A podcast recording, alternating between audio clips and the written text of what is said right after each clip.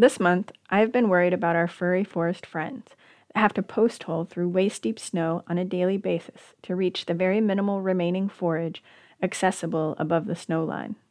As animals emerge from hibernation and torpor, begin reproducing, and increase their movements, the snow depth, meltwater, and softening ice on lakes create numerous survival challenges.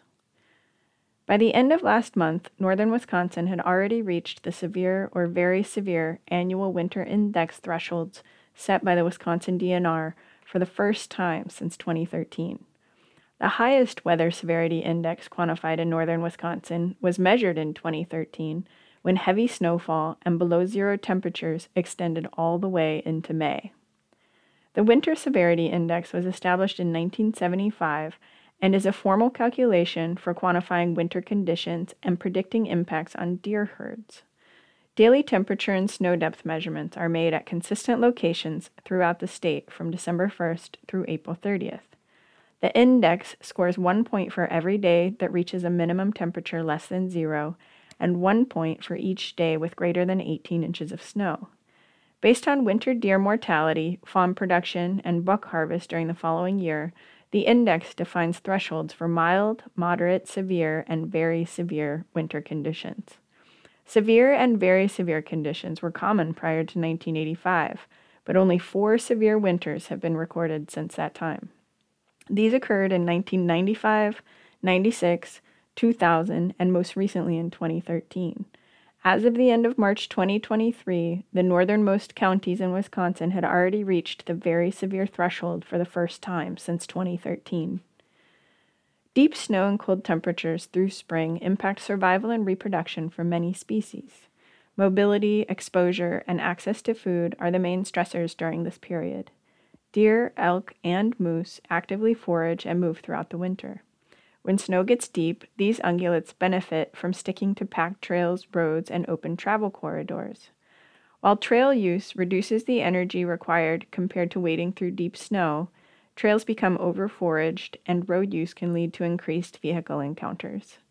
This behavior is evident in the commonly observed herds of small deer that frequently meander down Main Street in Boulder Junction or browse at the Bearskin Trailhead in Minocqua during the mud season. Unfortunately, in deer, 80 to 90% of starvation victims during a severe winter are the previous spring's fawns. Signs of starvation include a fuzzy face, trim rump, and a narrow saddle.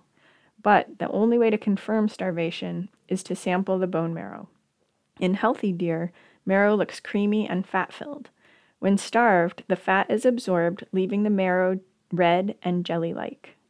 Young deer are also more susceptible to predation in years when the snow is deep.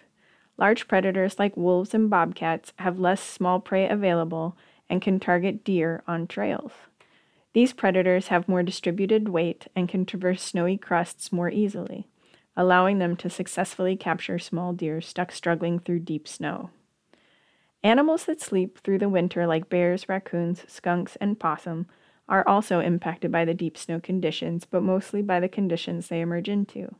If snow remains deep, they can struggle to find food as they emerge from their dreamlike winter torpor. Bears can doze for up to 100 days without food, water, or a bathroom break. Waking up hungry in deep snow, bears will also use packed pathways, and they'll search out food of any kind. This can lead to more human encounters, attacked bird feeders, or break ins. Bear sightings in the area have already begun and will likely be on the increase as our outdoor temperatures rise. Fortunately, with 70s in the forecast, the risks associated with deep snow will be quickly forgotten and our attentions will turn to melting ice and high waters. But as we reflect on the winter of 2023, it is fair to reflect on the harsh conditions met and the results for our forest resident populations. For Field Notes, this is Gretchen Gerrish from UW Madison's Trout Lake Station.